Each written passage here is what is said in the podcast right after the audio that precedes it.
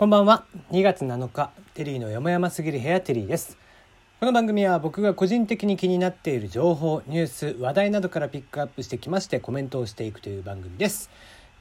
マシュマロナナミュージックはツイッターに載せてますのでそちらもご確認ください。はい、えー、ベンタブラックっていう色知ってます？どういったものかっていうとまあ黒より黒い黒ですね。えー、99.9%ぐらいこう光を反射しない吸収してしまうという、えー、塗料。それをベンタブラックというのが特別な塗料があります。これもうねこれを塗られたらですねもう物の凹凸さえ一切わからないぐらい真っ黒なまあ Voicy とかね Radiotalk なんかでも何回か取り上げている話題なんですけども。でそのベンタブラック、えー、これイギリスのですね開発者さんが、えー、独占的にえー、持っていたと権利をね。その使用する権利に関して、えー、現地のアーティストイギリスのアーティストさんで持ってたんですけども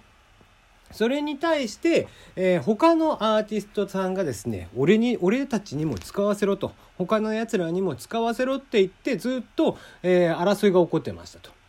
でもうその、えー、独占的にね持っている側はいや絶対使わせねえよって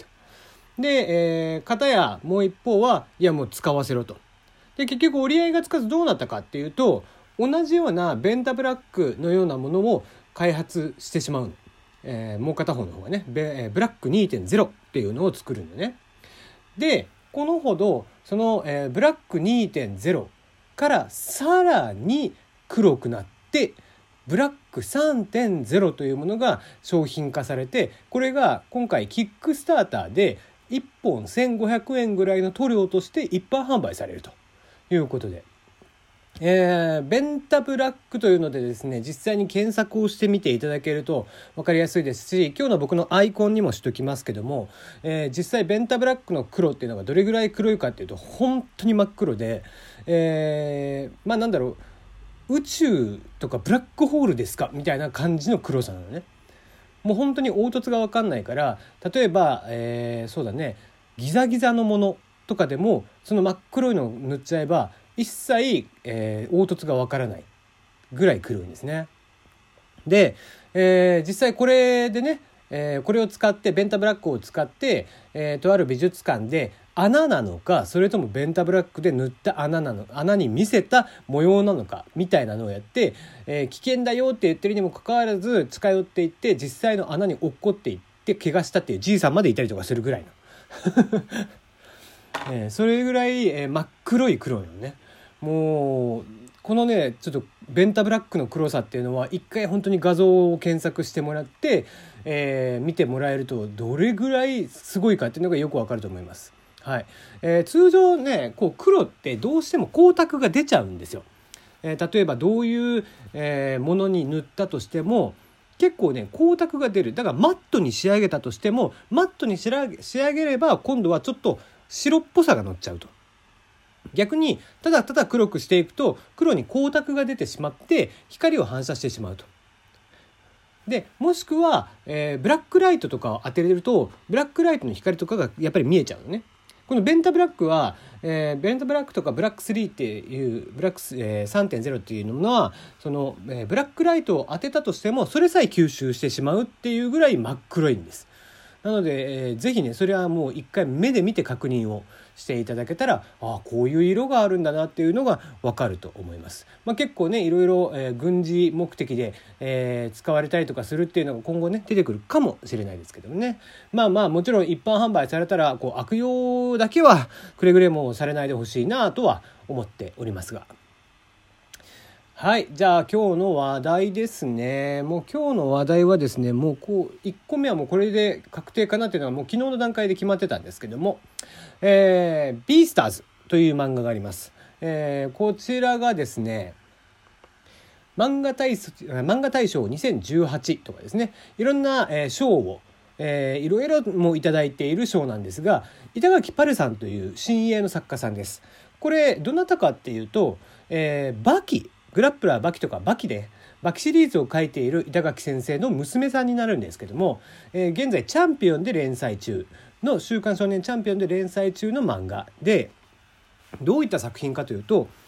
動物だけが、えー、生きている世界のヒューマンドラマです。どういうこっちゃって話でしょ。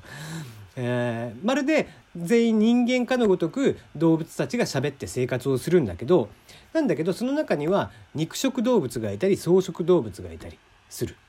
まあ、もっと言えば、えー、鳥類もいるし両生類もいるしみたいな世界で、えー、驚愕ある種驚愕ね、えー、両生類あ爬虫類もあ肉食動物もいる草食動物もいるっていう学校である日草食動物の一匹が食肉肉食動物の方から食べられちゃう。そこから始まる学園のストーリー。まあ、犯人探しもあるし普通に学校生活というのもあるしっていう感じで、えー、進んでいくヒューマンドラマなんだけどこれがねもう独特の雰囲気を持っていてなんだろうこう動物たちが言っていることっていうのはこうあたかも人間社会に置き換えるようなことは可能なのかなとは思うんだけどでも違う。でもやっぱりどっかしらかなんか共通点があるんじゃないかみたいな不思議な感じであったりだとかあと絵のタッチね。昨今であれば CG とかをフルに使って描いていたりとかもするんだけど、えー、手書き風に描いている作品であったりだとか、まあ、なかなか絵のタッチも独特、まあ、まるで絵本を漫画にしたようなそんな作品だったりしますがそれが今回、えー、アニメ化が決定っていうことで、えー、昨日ですね発表になりました。えー、制作会社オレンジ宝石の国とかを作らっている、えー国えー、作品会社制作会社で日本最高峰の CG 技術で滑らかなキャラクターの動きを再現しますということで、えー、ティザーのね動画も出ていましたがまあかなり良くてそれもねえー、なかなか見応えのある作品だとは思いますので、えー、気になる方、えー、今現在1巻から11巻明日12巻が発売なんですが、えまあ、全12巻が出ておりますのでサクッと読めると思いますし、えー、非常にね考えさせられる作品でもあります。あ動物たちがもしね人間社会と同じような形で生活をしているんであれば、うん、こういった悩みとかっていうのがいろいろあるのかなとかっていうのをね考えさせられながら、えー、見ていける作品だとは思いますんでね是非、えー、お手元のお近くの本屋さんでね、えー、見ていただくか Amazon 等々で見ていただけ見ていただけたらなと思います。さて、えー、次のお話ですが株価低迷でね、えー、ちょっと、えー、うん、頑張り時だねという状況に陥っている ZOZO さん、えー、その代表である前澤さんがですね、え、まあいろいろと、えー、昨日今日とやらかしていまして最終的に今日からですね、えー、ツイッターをお休みしますということを発言しまして株価が戻ると、えー、まあだいぶねもうちょっと決算も悪くてで挙句ですねその、まあ、取引先のねブランドの、えー、服の原価率とかを話をしてしまって、えー、いやいやこんなこと言うのはお前、えー、アウトだろうと。要はうちで取り扱っている服の例えば1万円の商品があったらその原価なんて2 3 0 0 0円なんだよっていうのを言ってるわけですよ。うんえー、こういったお話ってねまあ分かってる人からすれば分かってるんですけどもまあ言っちゃいけないんですよ。でなぜかっていうとうんまあ例えばそこにそれはあくまで服の原価の話であって、えー、そこに対して物流が乗っかったりだとか当然販売コストもかかるし人件費等々、えー、店舗の、えー、ねえー、運営とかにもお金がかかっていてみたいなこと。でさらには ZOZO なんかが入ることによって ZOZO は、えー、35%持っていくということで、えー、原価が30%だとしたら残りの、えー、35%をえー、残り70%のうちの半分35%を ZOZO に支払うっていう形なのね。手数料とかもかなりもともと高い中、えー、ZOZO ありがとうとかいうわけのわからんね、えー、サブスクリプションモデルを持ち込んで、えー、名前もダッサいやつをね、えー、持ち込んで、えー、挙句ブランドからいやいやもうお前らとは付き合わんっつってまあだいぶいろんなブランドさんが今抜けてっている状況ということでさすがにまずい状況に陥っている。えー、挙句ね、まあ、ご自身がどんどんどんどん発信するのはいいけども、えー、基本的に、うん、あまりね、えー、経営が悪い時に率先して喋られたら株主としてはねいい気はしない。っていうところもあり、えー、それをいよいよ、えー、空気を感づいたのか、えー、どうやら本業に集中しますということを宣言しました。はいまあでもすごい影響力ですよね。もう自分がねしばらくツイッターお休みしますって言ったら株価が500億増えるんですからね。まあとんでもない影響力。まあまあ良くも悪くもというとこなんでしょうけどもね。うん。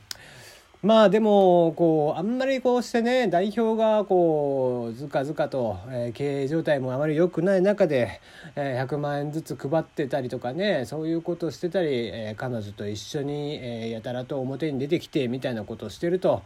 うんそこの株を持ってる人たちからすると、えー、もしくは従業員たちからするとあんまり気持ちのいいものではないのかなっていう気もするんでね一旦ちょっと落ち着いて、えー、やっぱり本業に、えー、勤しんでいただければいいんじゃないかなという気はしますけどもね。あまあただね、えー、コミュニケーションなんちゃら室長のね、えー、田畑さん元 LINE の田畑さんはね相変わらずですので、えー、そこの影響力っていうのも当然あるとは思いますが。